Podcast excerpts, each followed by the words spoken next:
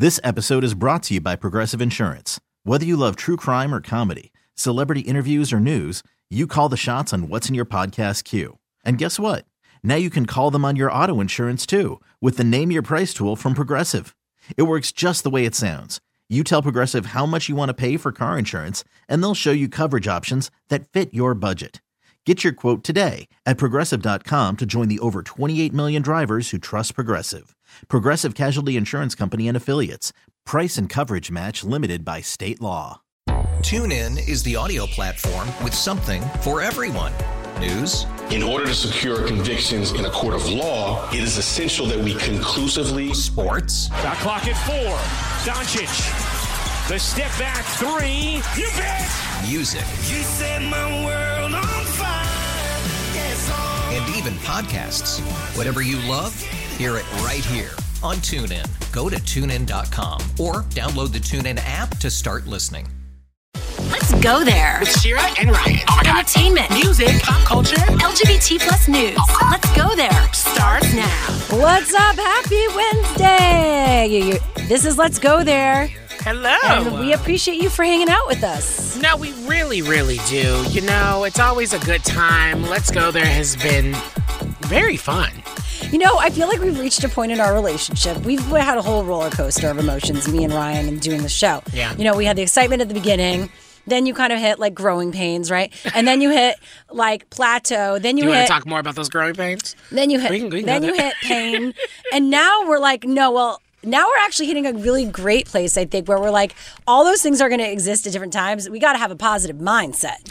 Well, yeah, you just got to do what you got to do, right? You got to just keep it moving because at the end of the day, everything got has to get done.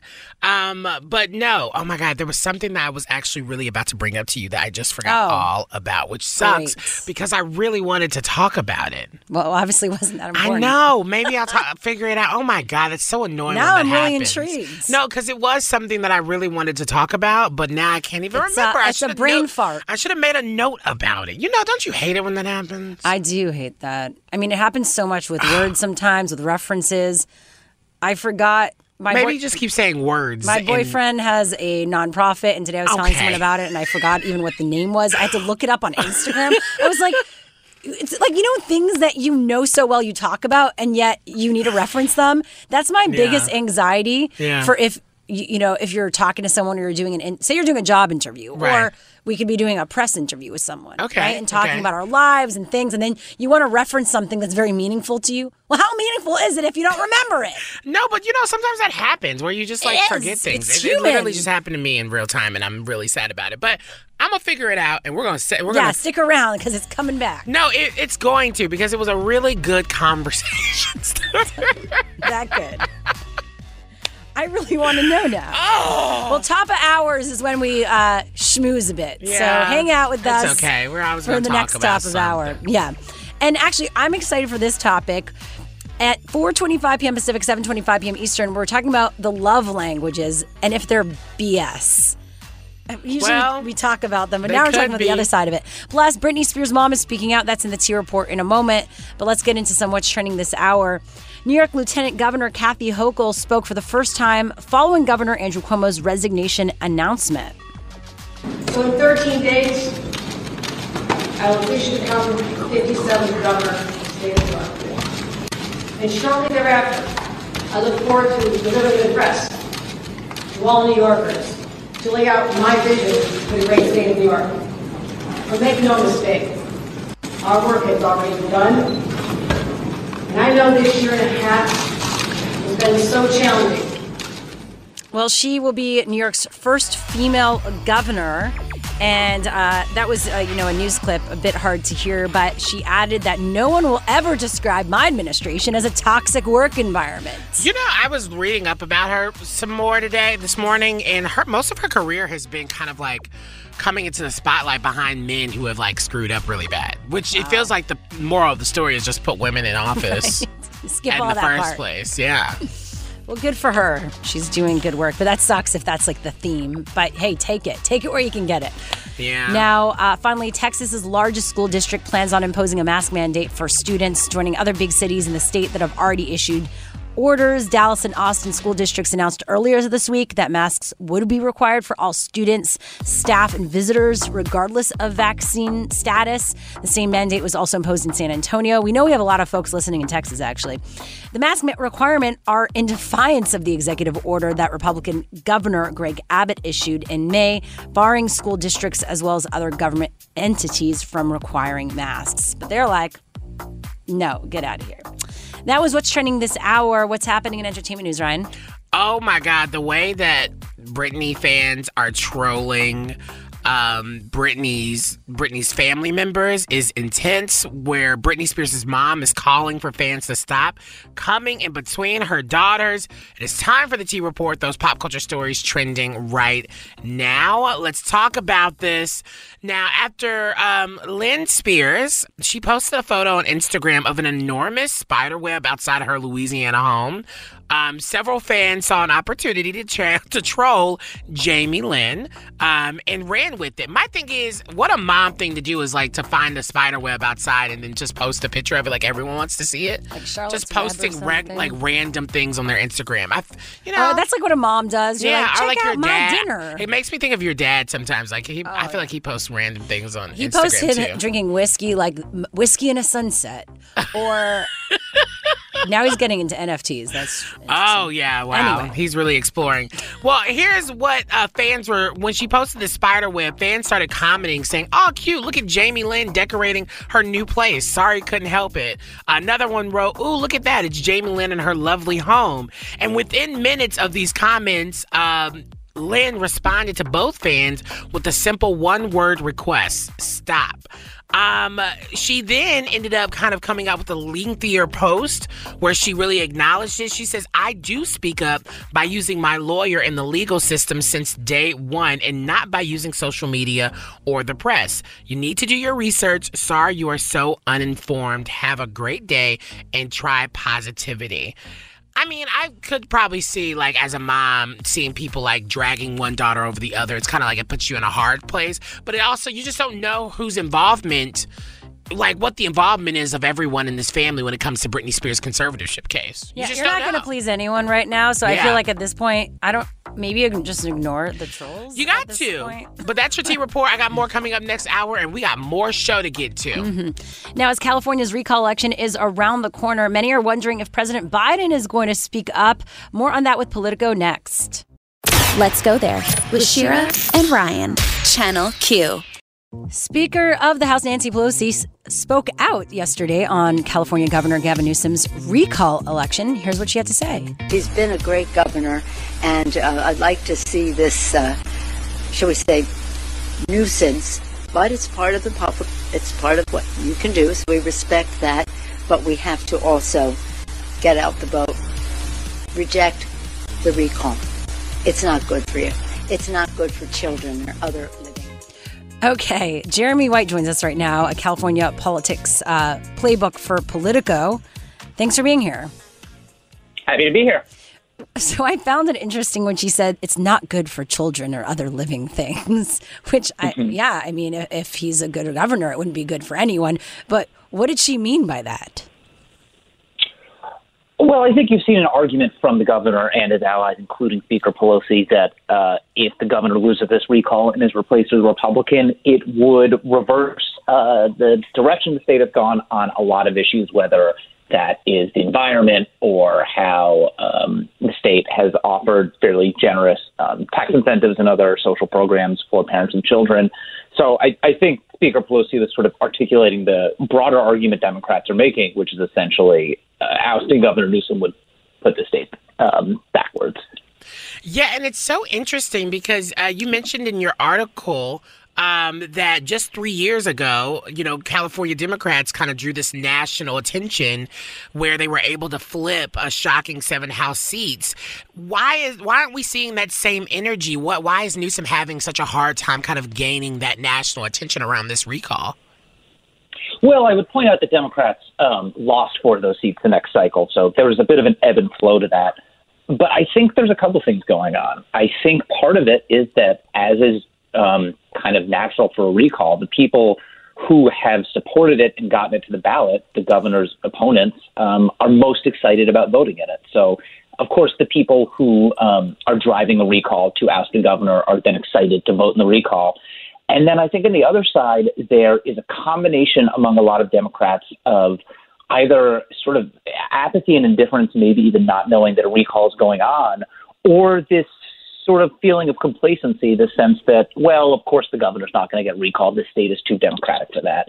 And there is a real possibility, and I think the governor's team is aware of it, that we could see a really high Republican turnout and really minimal Democratic turnout. And that's really the formula that could lead the governor to get recalled. Yeah, that's worrisome. Do you think President Biden is going to speak out? That's, I guess, the question that everyone's asking.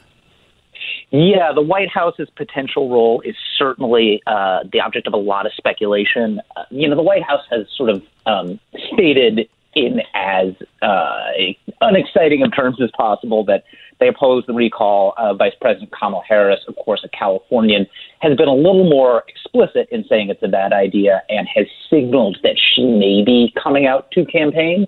But it, it's not something where the White House has really, at least so far, um, put a lot of time or attention or resources into it.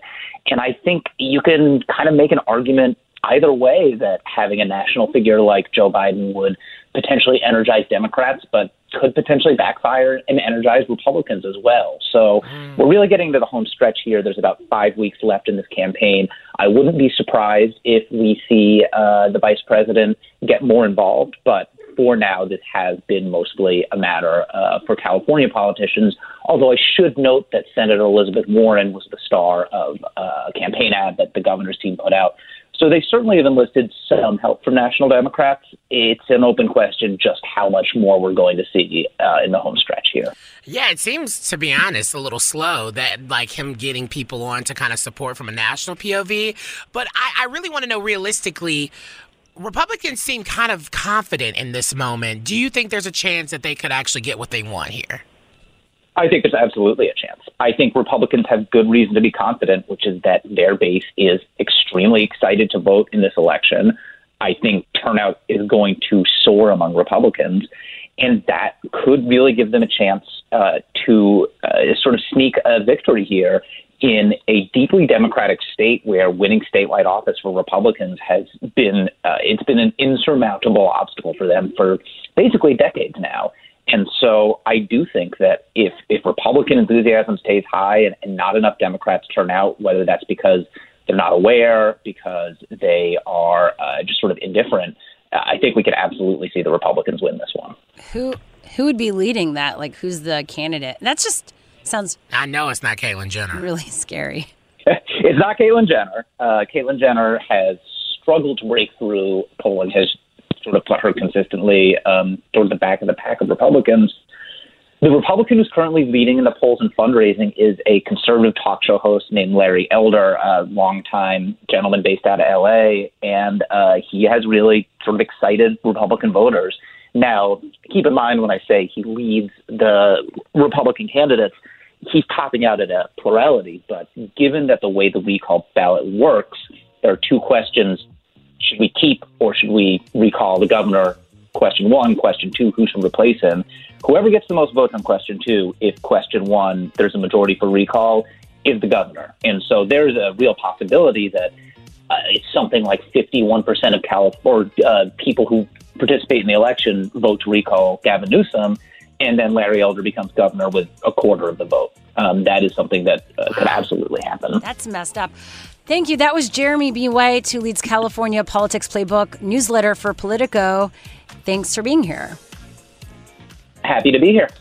Wow. Okay. He also has a cute cat. I looked at his Twitter account and he has a cat in his picture. It's cute. You always bring up the important. I know, right? uh, next up, a new poll reveals why teens aren't getting vaccinated. More on that next with the Washington Post.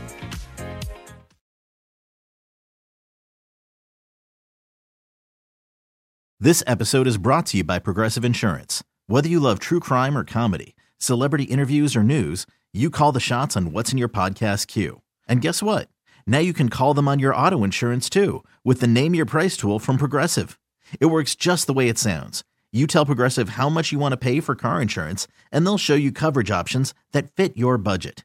Get your quote today at progressive.com to join the over 28 million drivers who trust Progressive. Progressive Casualty Insurance Company and Affiliates. Price and coverage match limited by state law.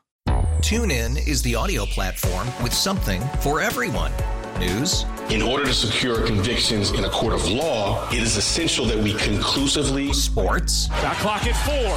Doncic. The step back three. You bet. Music. You set my world on fire. Even podcasts. Whatever you love, hear it right here on TuneIn. Go to tunein.com or download the TuneIn app to start listening.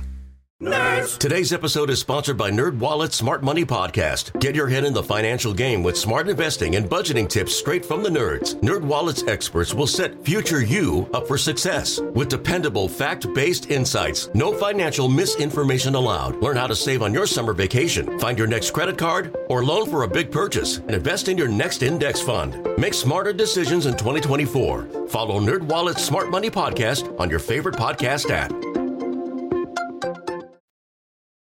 Let's go there with Shira and Ryan, Channel Q.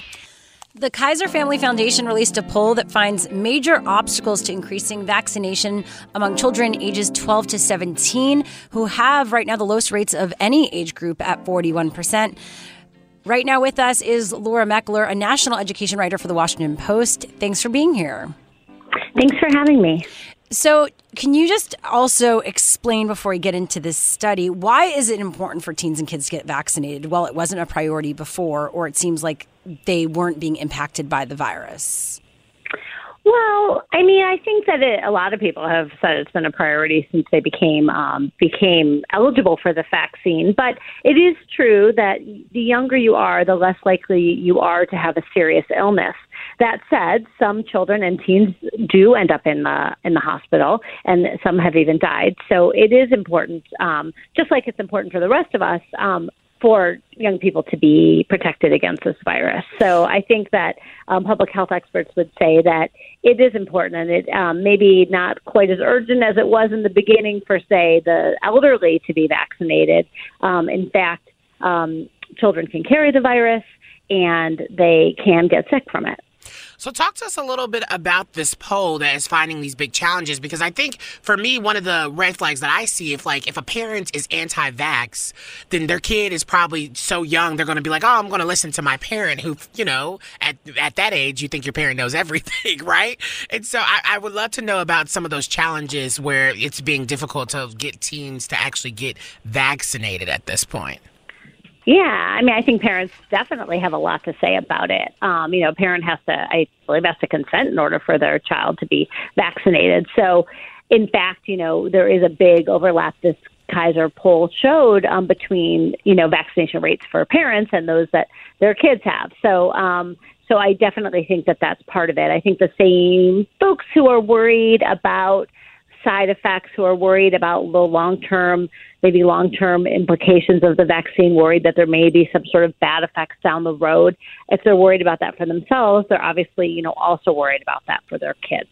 So, um, even though you know health authorities have told us that it's safe and a lot of people have gone ahead and vaccinated their children, some people are very hesitant. So um, and it, it tends to be um, often um, well there's often an overlap between places where there are low vaccination rates and also having high covid rates so Yeah. obviously those two often go together but it's, a, it's kind of a bad combination right Yeah, and then there's also a partisan divide. It seems like this uh, revealed Huge. Yeah, huge partisan divide. I mean, um, yeah. In fact, probably the best uh, if you you could only ask somebody one question to find out whether they were vaccinated or vaccinated or not. Besides, are you vaccinated? Maybe it would be, you know, what what are your politics? What's your what what party do you belong to? So. What did uh, the study and the poll find when it comes to uh, communities of color? Because obviously, there's hesitancy for a reason when it comes to communities of color, uh, specifically Black people. But I, I wondered Yeah. if that this poll found anything else um, that kind of really uh, is attached to the worries about the vaccine.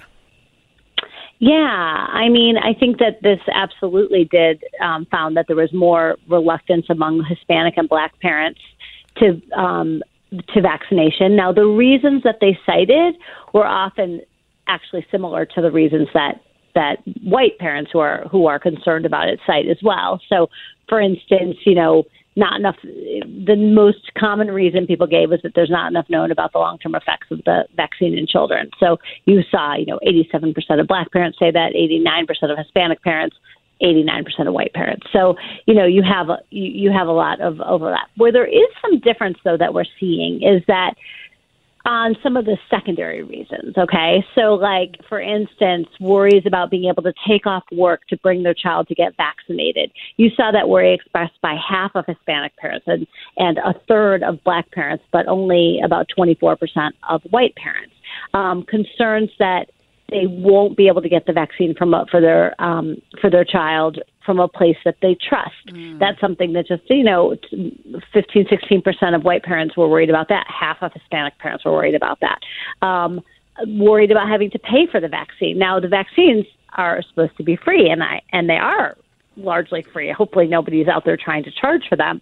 Um, but they have this concern that, that someone's going to charge, try to charge them. Thirty percent of Black parents are worried wow. about that. Shows that there's a disconnect of, the, of, of the, I guess, the communication of it's what the these things are. Yeah. Anyway, totally. Really I mean, so in a in way, like I look at that and I say, like, well, there's some positives there because that's something that if they can get information out to people and say, no, this Yeah. is free.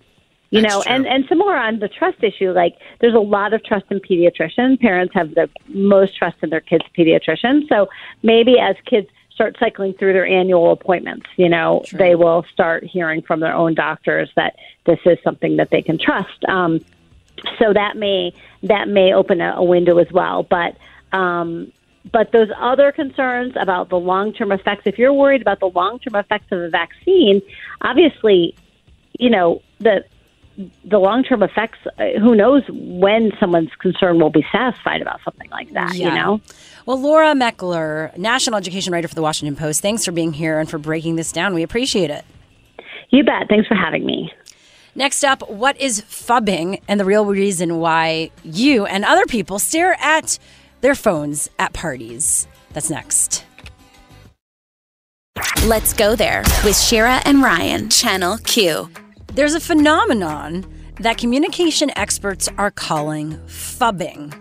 P H U B B I N G, aka snubbing people with your phone. And when you do it with friends instead of people that are strangers, it's called F phubbing.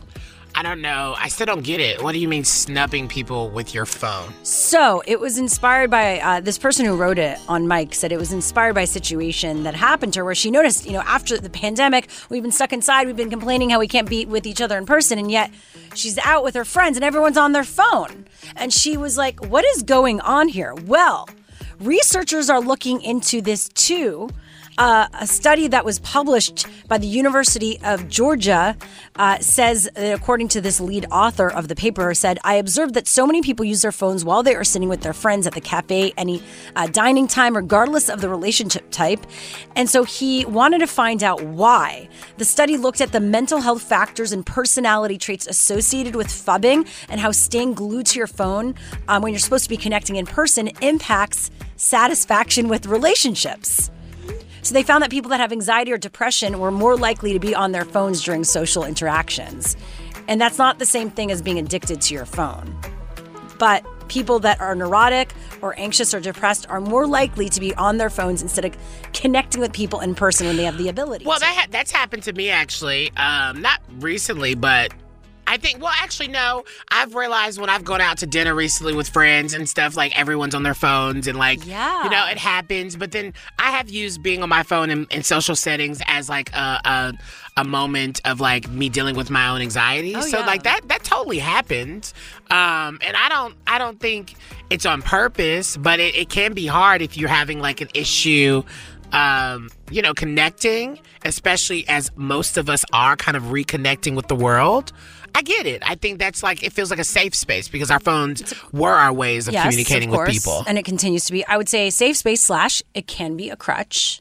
Yeah, it can be it can be a something. crutch, for uh, sure. and and what I how this article ended, which I loved what this writer said, and shout out, I should probably give her a shout out, uh, Tracy Ann Duncan. Giving credit where credit's due. She said, next time you reach across the table to grab your phone when you're supposed to having be having a heart to heart, notice how you're feeling, how you want your partner or partners to feel, and how the relationship will be impacted. So it's like that. The idea of it is it's it's a bigger act than you think it is. We've come become so used to it that we think, oh yeah, they're just on their phone. Like it's more than that. I guess it could be more than and that. I've yes. actually gone out of my way, my way because my partners noticed I was on my phone all the time, and I even on this show, I went through a You, oh my god, a period. You were just on your phone. Well, in the break, but yes. Still, Yeah, all right. In the break, I do check stuff. But she anyway, on her phone all the time. no, but I've actually All become much more conscious about it. Uh, really? Yeah, I notice. Well, not like it's gonna go away. It is such a routine thing. It's like a drug. Yeah, you're addicted to it. But I'll notice. Meaning, I'll notice when I, I I'm about to do this, and I'm like, uh, don't. What are you doing? Like, right. be in the moment. She just picked up her phone. I did that to shit. You're the worst. well, let us know what you think of phubbing, and uh, hope you learned something, and, and we'll bring this intention into your relationships with friends or strangers uh, from this show. Next up, the big announcement that California made today about vaccines, and it could impact you. That's next on What's Trending this hour. Let's go there with Shira and Ryan, Channel Q. Coming up on the show, the harmful stigma people living with HIV continue to face daily. And of course, uh, DaBaby's recent homophobic rant really took this conversation to the next level. And unfortunately, something we need to continue talking about. That is in 30 minutes. And speaking of that, what Nick Cannon had to say about DaBaby and cancel culture in the T report in a moment, because of course he had to step in. First, let's get into some what's trending this hour. Governor Gavin Newsom announced that California will be the first state to require all school staff to be vaccinated or tested weekly.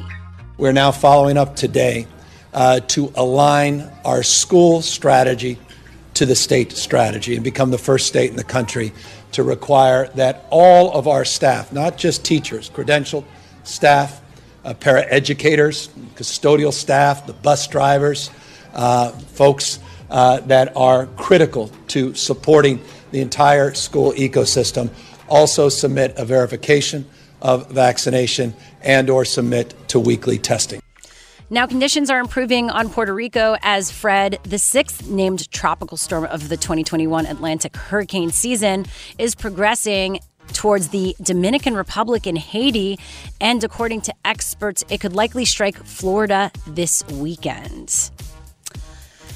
And finally, the World Health Organization Director General suggested that unless things change, the world could see 100 million more cases of COVID 19 by the early months of next year. He said today, as the at, at the current trajectory, we could pass 300 million cases early next year, but we can change that. We are all in this together, but the world is not acting like it. The number of recorded COVID 19 cases had reached 200 million last week, just six months after the world passed 100 million cases. Wow.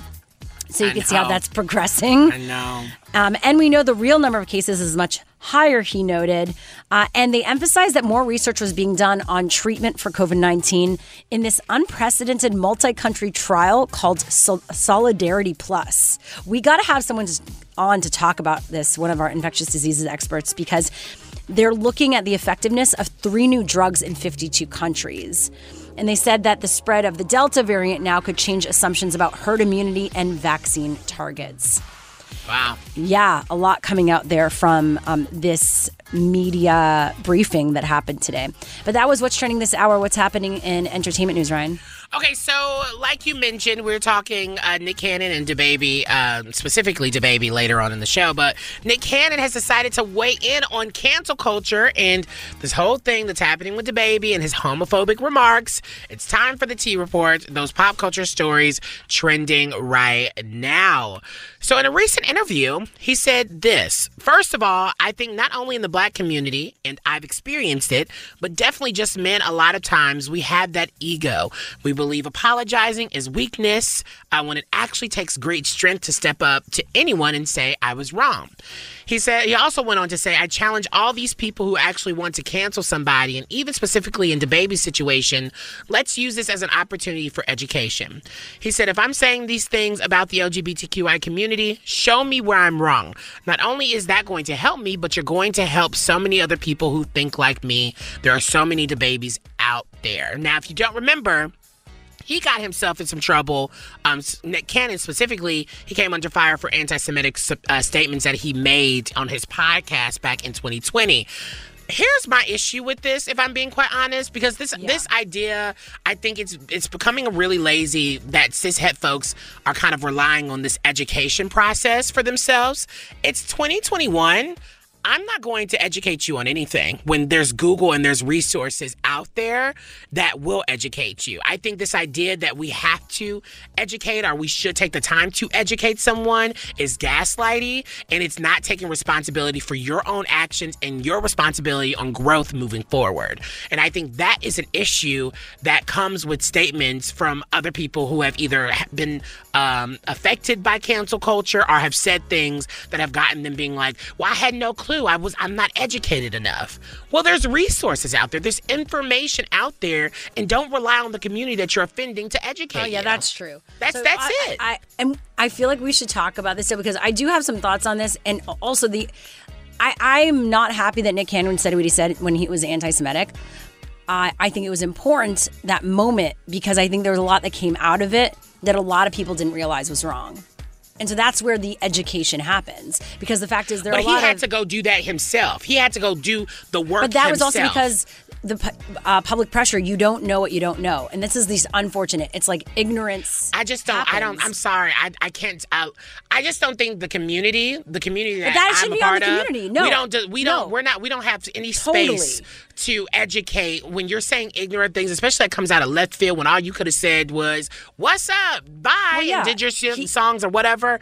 That's not our responsibility. And there's a lot of people that feel like they can just, uh, you know, say, "Oh my God, I, I had a lack of education." Well, that's on you to be educated. That's your fault. We don't But have to also, do that. That of of course, I, and I think that's where whoever wants to step up in that place, if that's what you want and you're called to do, great. No, for sure. But doesn't mean it's gonna be everyone's place. It's no one's responsibility. Or But responsibility. let us know what your thoughts are at the uh, LGT show everywhere on social medias. Um, that's your T report. I got more coming up next hour. We got to get out of Okay, here. Okay. Speaking of which, how to text someone you're mad at. We've all been through this. Well, how to do it. That's Yeah. next. Let's go there with Shira and Ryan. Channel Q.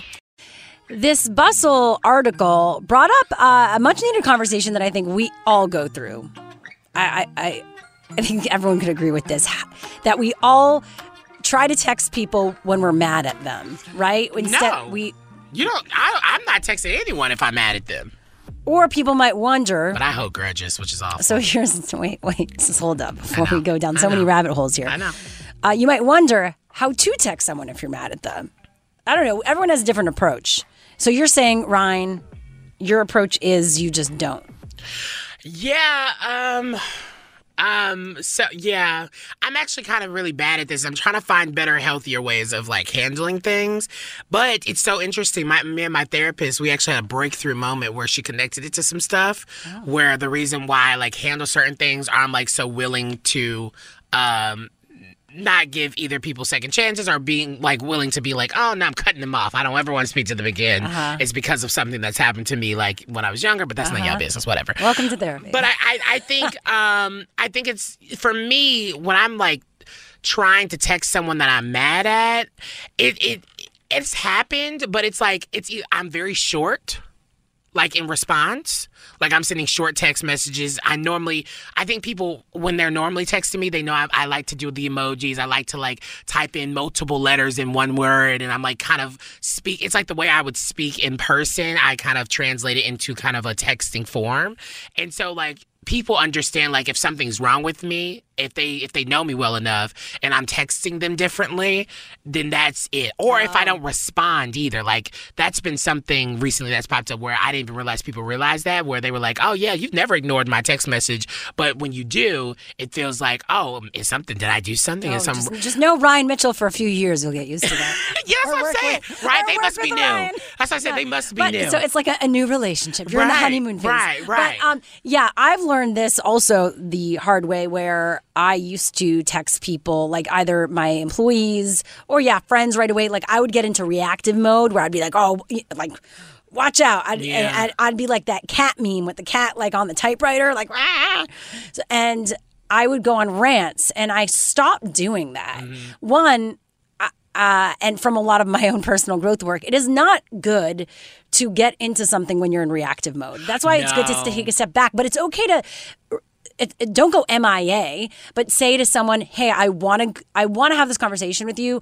I'm just maybe not in the place to do it right now. Give me a day, right? like that's what I typically do. And a lot of times, text messages leave a lot open to the imagination. I feel like text They messages no when you're mad messages, is yeah. probably the worst way to go through something unless it's the only way Yeah. pick up a phone No, that's true. I yeah, that, I think that's very true. But I think because recently it's like uh, something happened where I was kind of mad at this like new group of people that I'm kind of hanging out with, and um, I'd never said anything, um, and I haven't actually been really that much in communication with them anymore since that's happened, um, because I just don't know how to navigate it. I think sometimes my anxiety uh, makes me feel like, oh well if they if they were able to do that, they don't care really anyway. So why am I going to waste my time, you know, being mad at them or like not being mad at them or even like trying where I'm really over here like kind of stewing and being like, oh, I wish they would text me first. Like, right? Don't you wish like the person you're mad at you would want them to text you first so you can kind of then open up in ways? Has that ever happened to you? Like you want to hear from them? Oh, first? Oh yeah, that definitely happens. But that's why you got to have your safety friend or someone who's a safety for you, Yeah. Or, or just journal. You need someone to to share the rant with.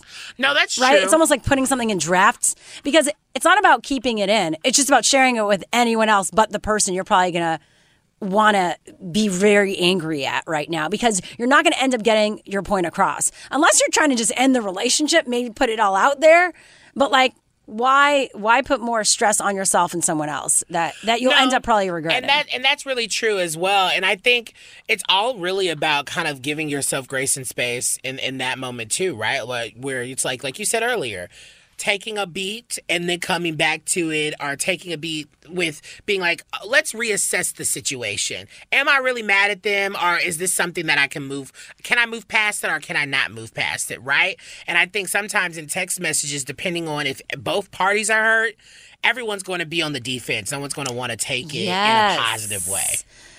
Yes At all. At all. You know, I and, and we'll wrap this up with this. Yeah. Someone said to me yesterday, if if you're annoyed or triggered, to say to someone saying the um my wh- my experience in the or my experience of what was happening in that moment or what my my mind or what I was thinking was happening was this. What my mind was telling me that was happening was this. Yeah. Versus yeah. like but it was because it was never happening. well, it was something was happening, but like this is the story I was. Uh, this is the story I was telling myself about Yeah. the situation. and that happens. That's And that happens. We all tell ourselves stories of situations. So when you could recognize that, including in a conversation with someone, it creates a more more of an opening for discussion.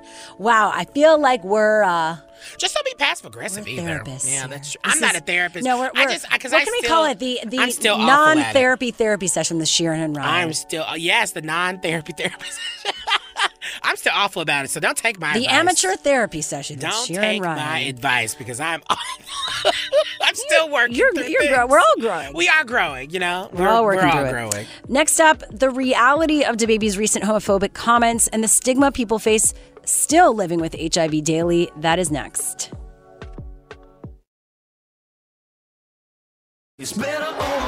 After investing billions to light up our network, T-Mobile is America's largest 5G network. Plus, right now, you can switch, keep your phone, and we'll pay it off up to $800. See how you can save on every plan versus Verizon and AT&T at T-Mobile.com slash across America. Up to four lines via virtual prepaid card. Allow 15 days. Qualifying unlocked device credit service ported 90 plus days with device and eligible carrier and timely redemption required. Card has no cash access and expires in six months. After the end of a good fight, you deserve an ice cold reward. Modelo is the mark of a fighter. You've earned this rich golden lager with a crisp, refreshing taste. Because you know the bigger the fight, the better the reward. You put in the hours, the energy, the tough labor. You are a fighter, and Modelo is your reward. Modelo, the mark of a fighter.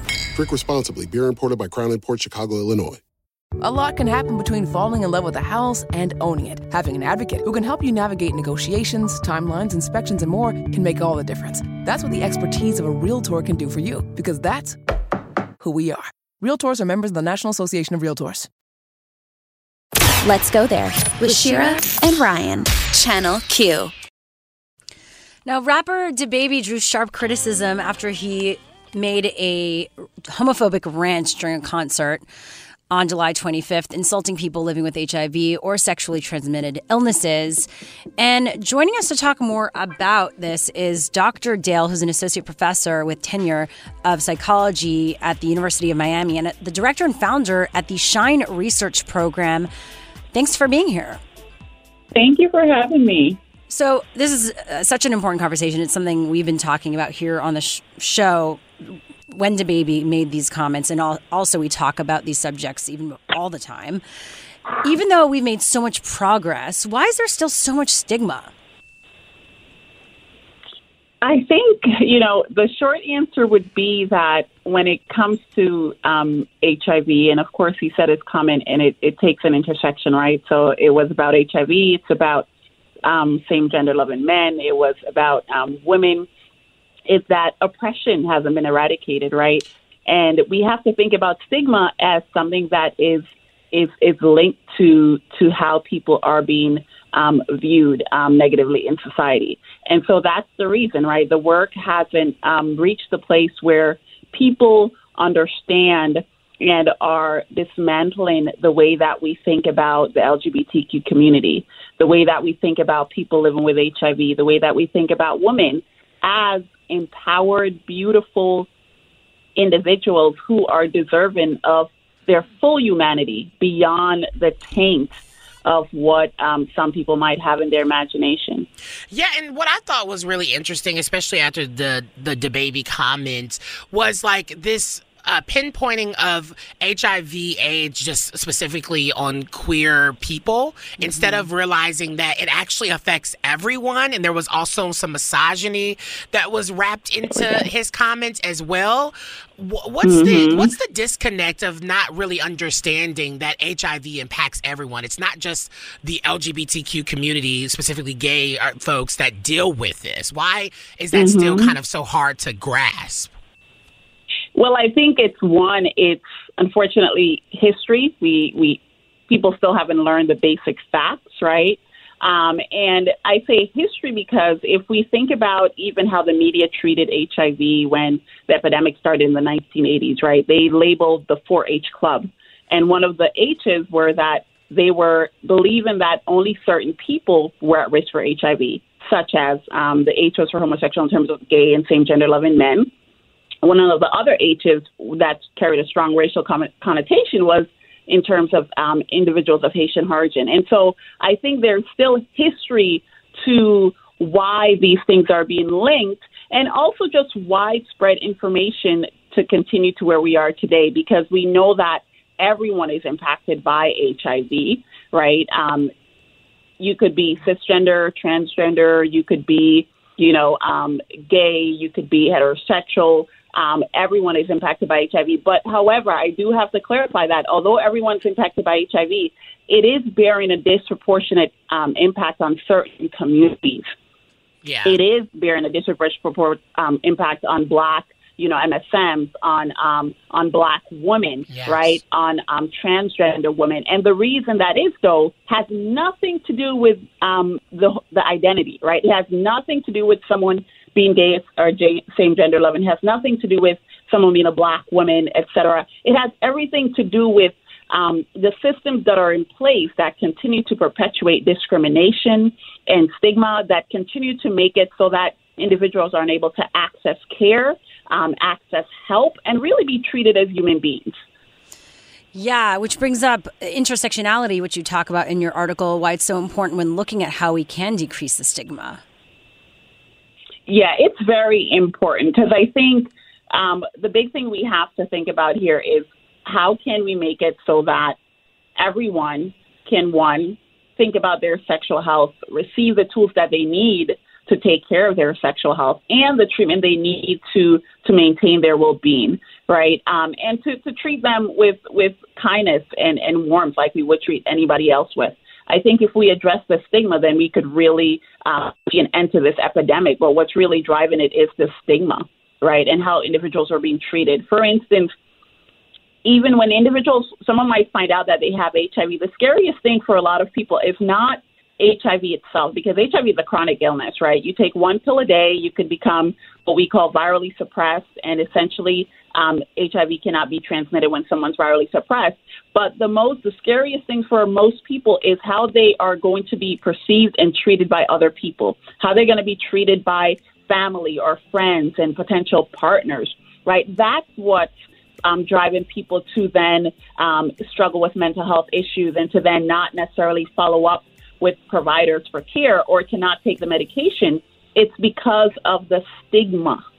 Um, HIV itself is a chronic illness, but the stigma is what is impacting people so that they're unable to take care of themselves. And also, I have to say that providers can also be stigmatized in, in that if someone shows up and they're looking for care and they're treated in a way that is not humanizing, yeah, then that can also make it hard for someone to go to go back and to get Definitely. what they need. I've had got, Well, you Dr. but Dale, I want we want to take a, a beat because we want to talk more about this and also more about your Shine research program and what it's doing to help folks. That's next.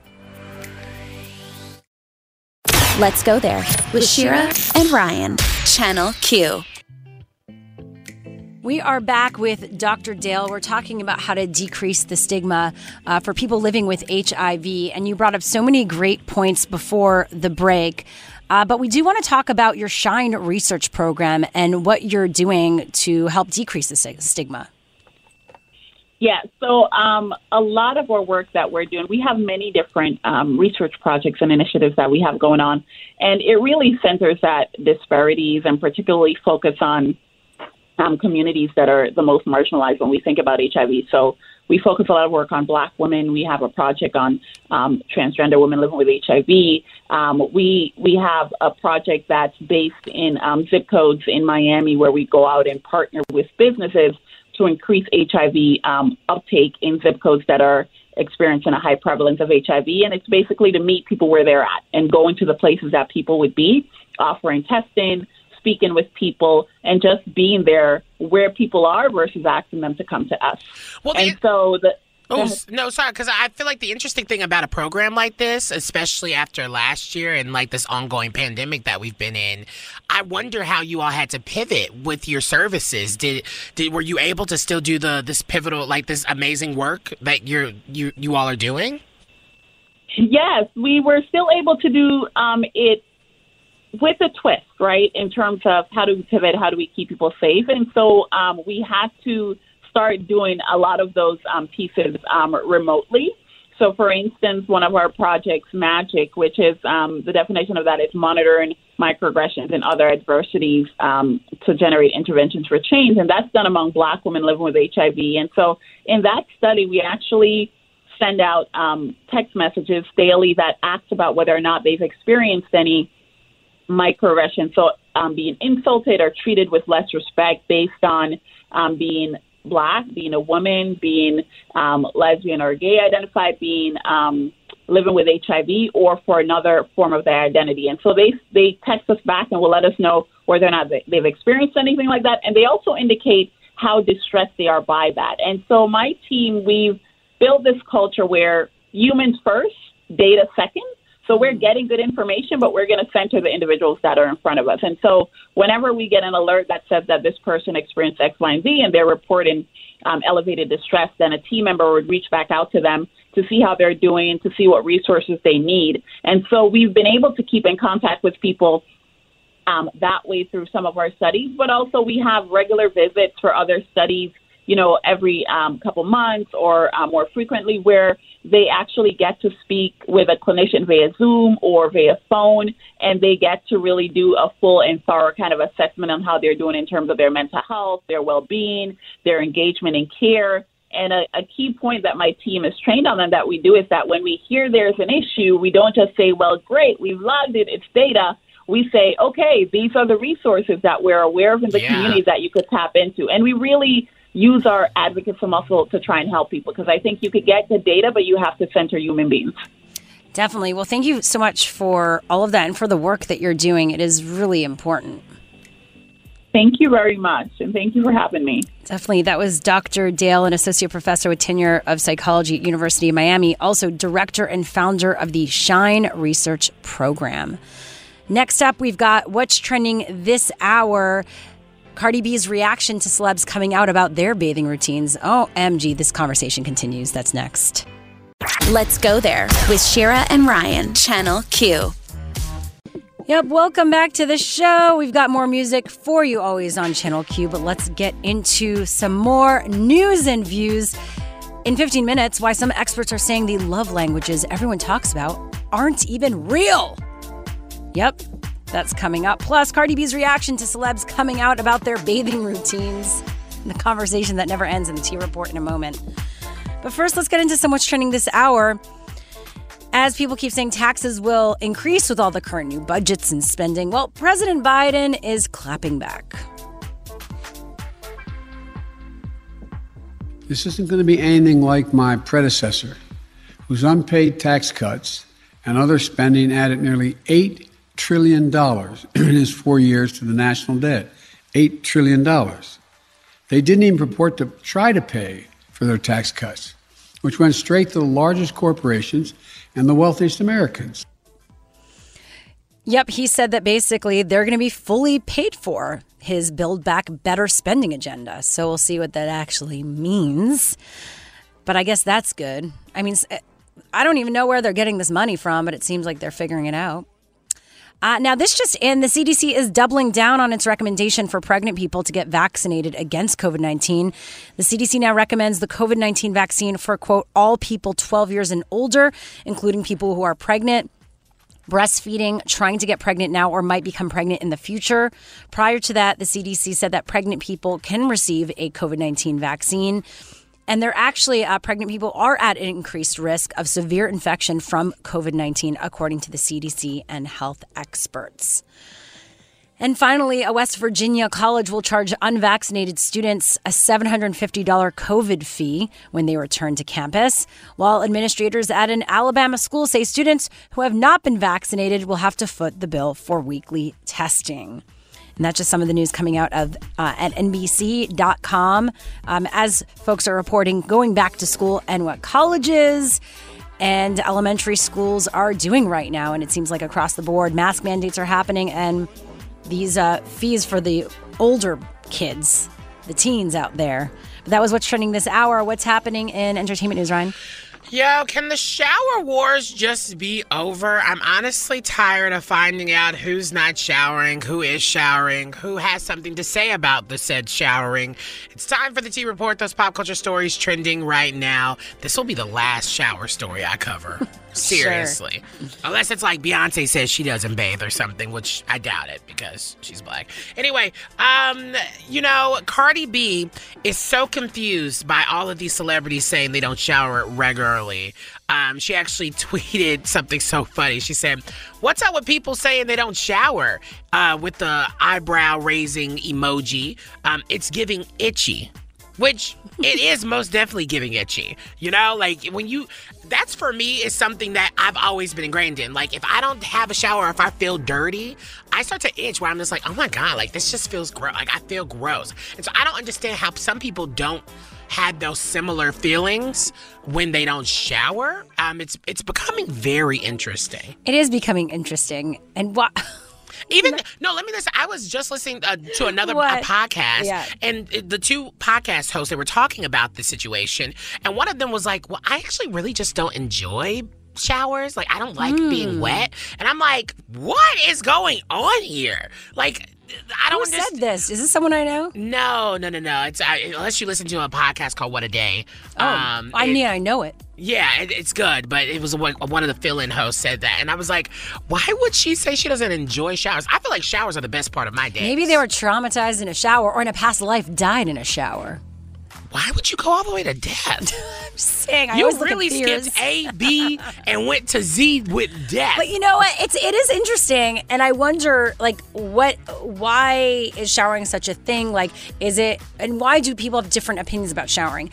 And is it, you know, is it based on like your background, how you were raised? Why is it becoming, uh, you know, black versus white people, like how different people shower? Why do white Because people not shower enough? Like, that, that's what I'm saying. No, That's- but why is this a discovery? Why? It's always been that though, I, I wonder why. because y'all don't shower. Is it because? Do you want to talk about privilege?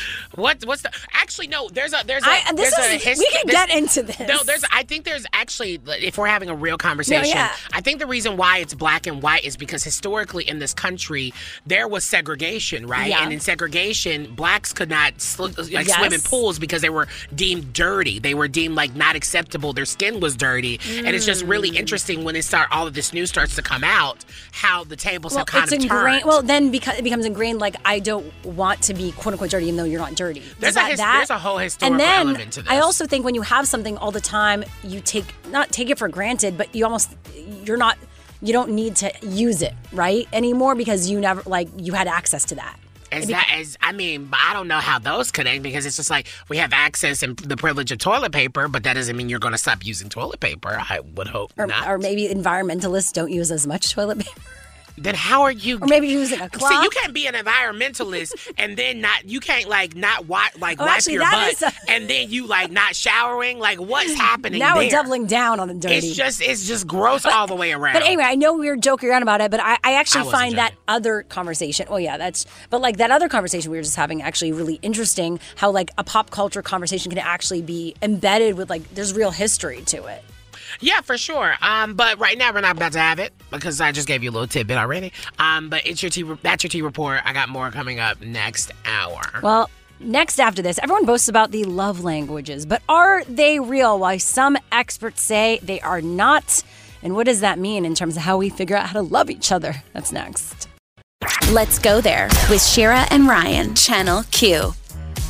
So, the five love languages, you might know what they're all about, you might not, just to catch you up. It started out from this book by Gary Chapman in 1992. It became a huge success, and it was all about what each of us needs to feel loved. And some of us feel loved by words of affirmation, quality time, physical touch, acts of service, and receiving gifts. I don't know. I always find like I I do think love languages somewhat exist, like how people show up for the people they care about.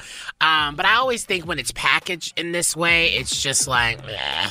Well, yeah, and so some experts are now saying, this is BS. Are Yeah. they even real? It just sounds like this guy wrote a book and he got No, well, money for anything. it. By the way, let's be clear. Anything that we buy into is packaged in a certain way. That's why it could be the difference between. I bet you there are a If lot it's of not other people. Oprah, I'm not believing well, it. Even Oprah was able to package ideas well. Yeah, it's all about she deserves it. I don't know this Gary man. Well, uh, psychotherapist Aaron Miller joins us right now. Thanks for being here. Oh, thank you for having me. So, why are people finally questioning the love languages? Because this has been such a staple and foundational So- theory.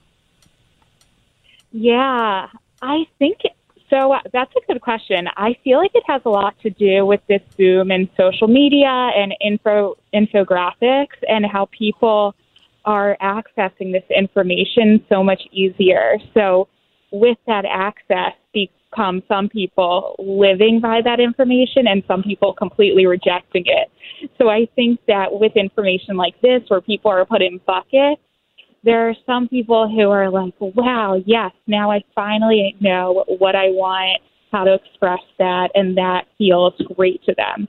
And then there's other people who it makes them feel like they're oversimplified mm, and that they're whole human experience is just distilled down to five categories, and that doesn't sit well with them. So I think people just have really strong reactions to all this sort of categorical categorizing people stuff. Yeah, for sure. I, I agree. But as a psychotherapist, what are, what's your reflection when it comes to love languages? Is it important to have when it comes to just relationships in general?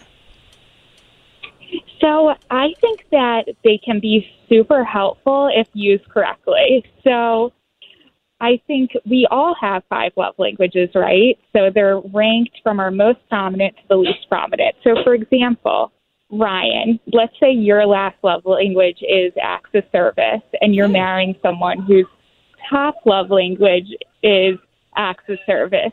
So, if you were to be someone who's like, I'm buying into the love languages, this is how I'm going to connect with my partner and make them feel loved, it's going to be a steep learning curve for you the good news with that is we can all learn love languages, but it's just the investment towards doing it. And if you see that as a good way to connect with your partner. So, Oh, I was going to say, are- by the way, people are now using love languages not just for intimate partnerships or relationships. Like, it could help us in terms of how we communicate, Ryan, or how you communicate, yeah, colleagues or friends. Just FYI. But continue, sorry. yes, oh my gosh, I know. Now he's made all these books for for your family, for your friends, for college students, love languages for everyone. So, I think it's a tool at the end of the day. It's interesting. The reason people buy the number one reason that people buy this book is because they're maybe like two years into marriage, something like that, and they report that they're feeling like roommates with their partners. So the idea is to make each other get back to that place where you're feeling loved and appreciated and all of that. I, but do books like that really help? Because I always, I'm always like those the self help books or those books about relationships and all these things. I always wonder, like every uh individual relationship is nuanced and it's different. One book can't help just solve every issue, right? And I feel like that's kind of like my my other side, like my I guess my pessimistic side when I look at like books like that, where even when it comes to these love languages, it's just like everything is so nuanced where you can't just be defined by one. What if you're multiple of these things? Like why, you know? And I, and I Oh, think I that's kind of all, as my boyfriend knows, I'm all of them. But uh, Are you? I- but as we wrap Oh up, what's the alternative? So, say you know, what are people now? Since that book came out in 1992, are there other things that people are using to connect that maybe has was built from the love language languages or something you know else right now? Yeah, so first off, I totally understand both of your points. So it's so funny. Before we started this interview, I was thinking I've been like asking people in my life what love language they are for years. Mm. And I get three answers. It's either an ambivalent look followed by a I don't know, I don't believe in that. It's a clear answer, like I'm physical touch or whatever, or it's I feel like I'm all of them. So it was just funny to me hearing how you both. well, she of course is going to think she's all of them. That was a joke. That was a joke, obviously. My poor boyfriend was like, "Yeah, I know you're. You need everything." Okay. Well, just as we wrap up, we literally have 30 seconds. Just any others that people should be looking out for.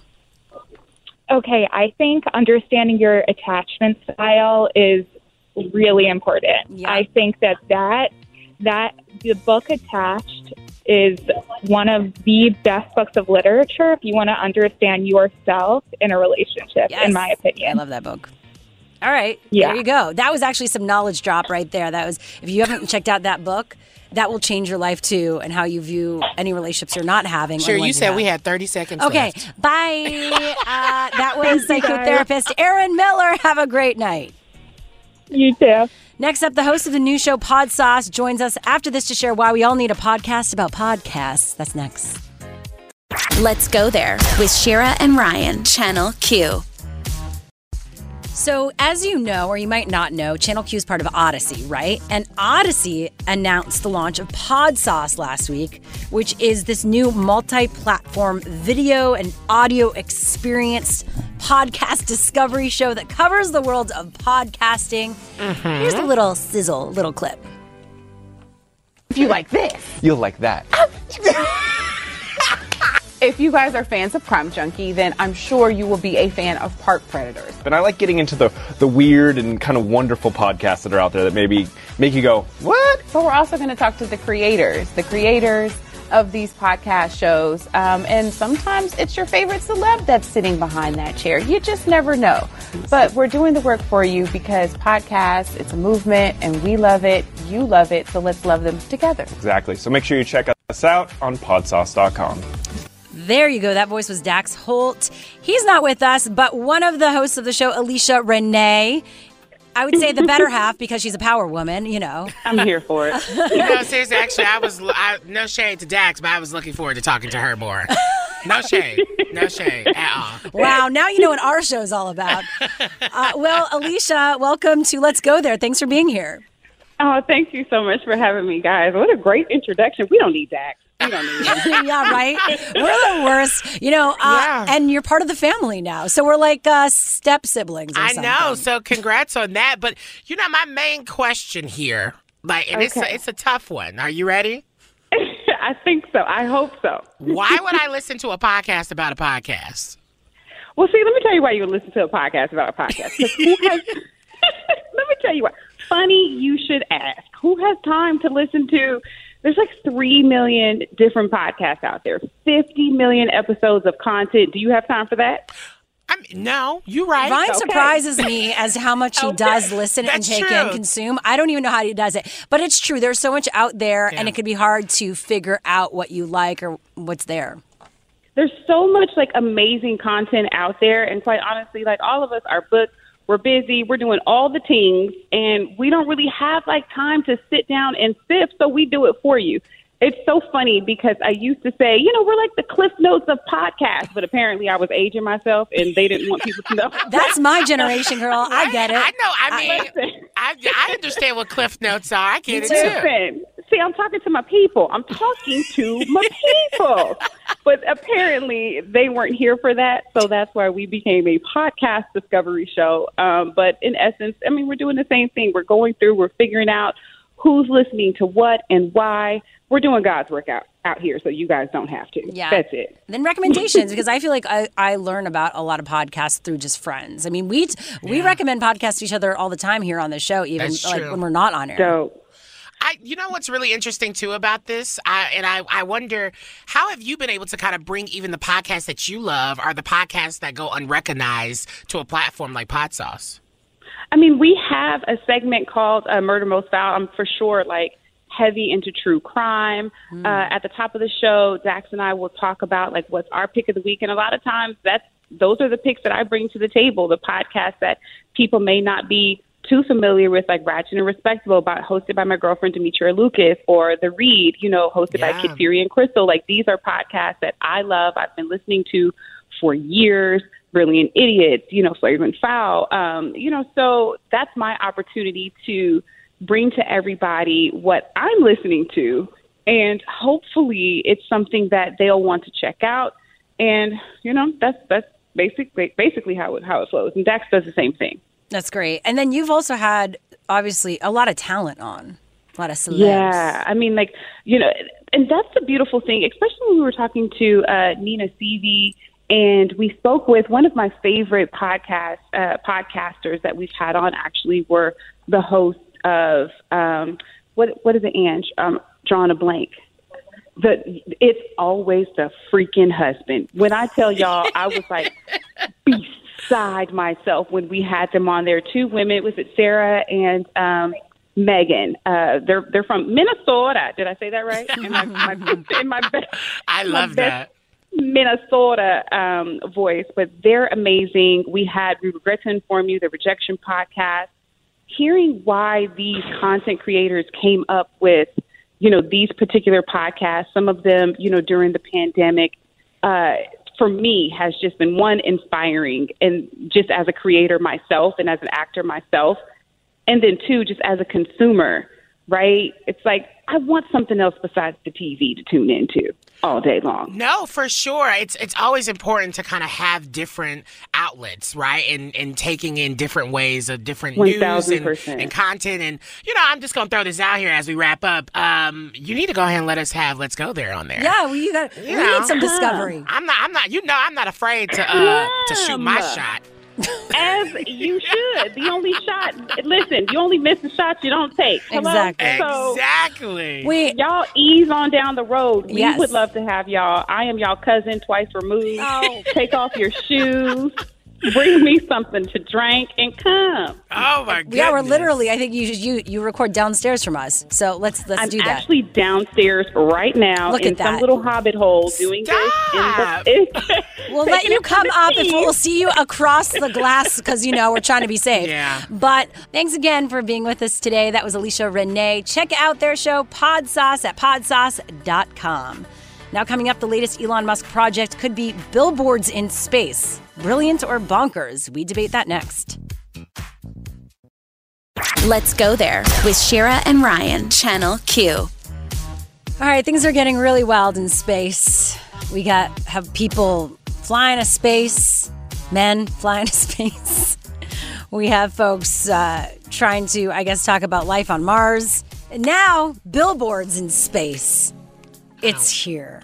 You know, it's so weird. I it, this story is so strange. This idea that there needs to be marketing in space. Who's seeing it? No, you see it. I, I wonder if you see it from Earth. No, that's too big. It would have to be huge. It's like it's taking up too much space. And what's In powering space. that?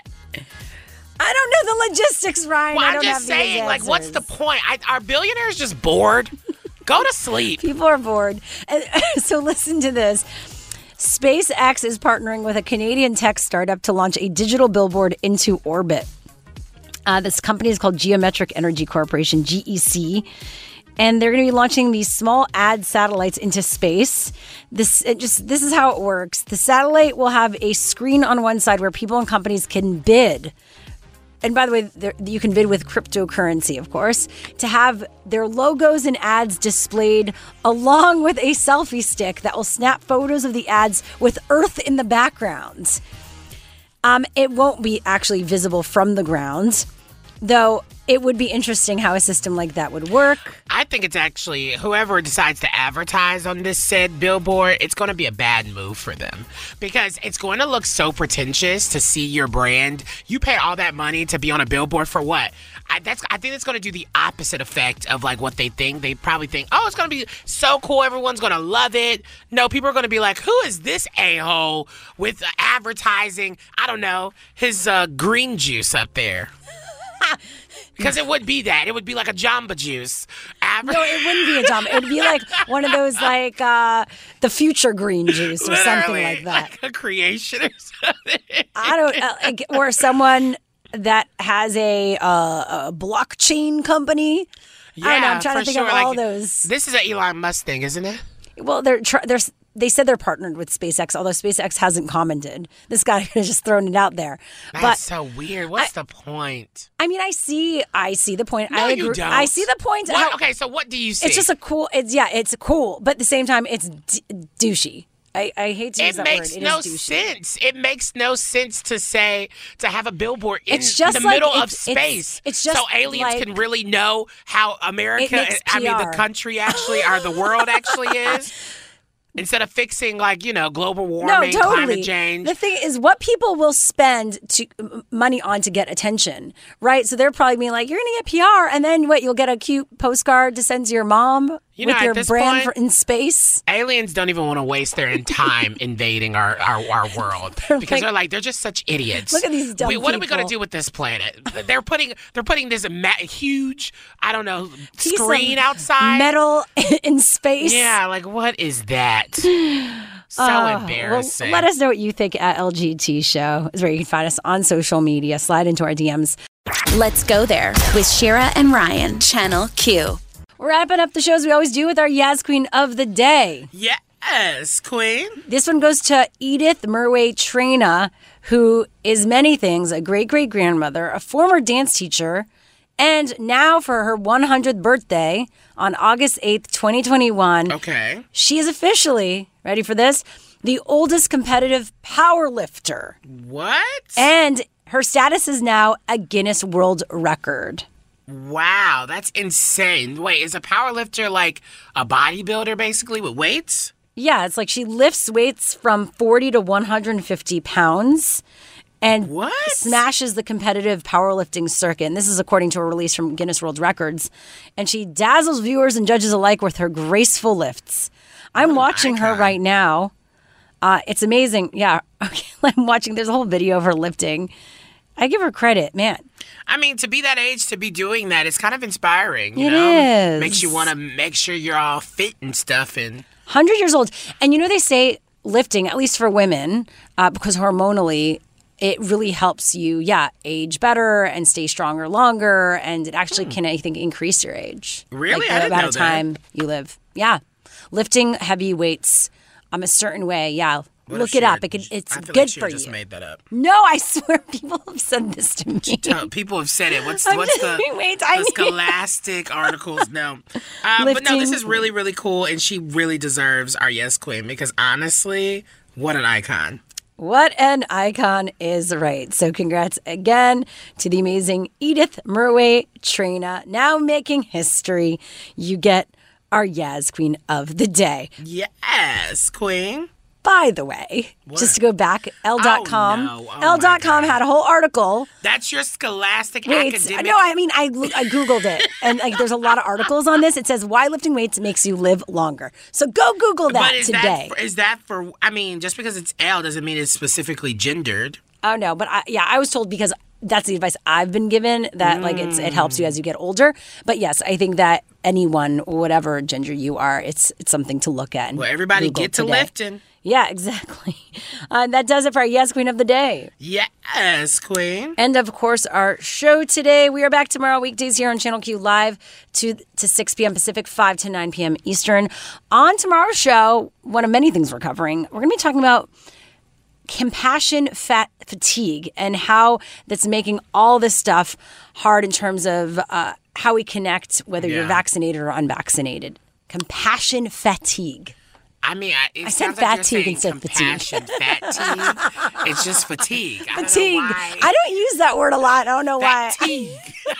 like what's the emphasis on fat for? Anyway, Oh, that's really that's going to be a really interesting conversation for sure. Uh, definitely. And if you miss any of our shows or interviews, we post everything as an episode. Just go to the Odyssey app or where podcasts are available and search Let's Go There. We are sending you love and light. And honey, remember to slay. Now, stick around for Love Line with Dr. Chris, where he's covering therapist tips and tricks for mental health. That's next. Bye, y'all. This episode is brought to you by Progressive Insurance. Whether you love true crime or comedy, celebrity interviews or news, you call the shots on what's in your podcast queue. And guess what? Now you can call them on your auto insurance too with the Name Your Price tool from Progressive. It works just the way it sounds. You tell Progressive how much you want to pay for car insurance, and they'll show you coverage options that fit your budget. Get your quote today at progressive.com to join the over 28 million drivers who trust Progressive. Progressive Casualty Insurance Company and Affiliates. Price and coverage match limited by state law. TuneIn is the audio platform with something for everyone. News, In order to secure convictions in a court of law, it is essential that we conclusively. sports, Shot clock at four. Doncic. The step back three. You bet. music, You set my world on fire. Yes, and even podcasts. Whatever you love, hear it right here on TuneIn. Go to tunein.com or download the TuneIn app to start listening. Today's episode is sponsored by Nerd NerdWallet's Smart Money Podcast. Get your head in the financial game with smart investing and budgeting tips straight from the nerds. NerdWallet's experts will set future you up for success with dependable, fact-based insights. No financial misinformation allowed. Learn how to save on your summer vacation, find your next credit card, or loan for a big purchase, and invest in your next index fund. Make smarter decisions in 2024. Follow Nerd NerdWallet's Smart Money Podcast on your favorite podcast app.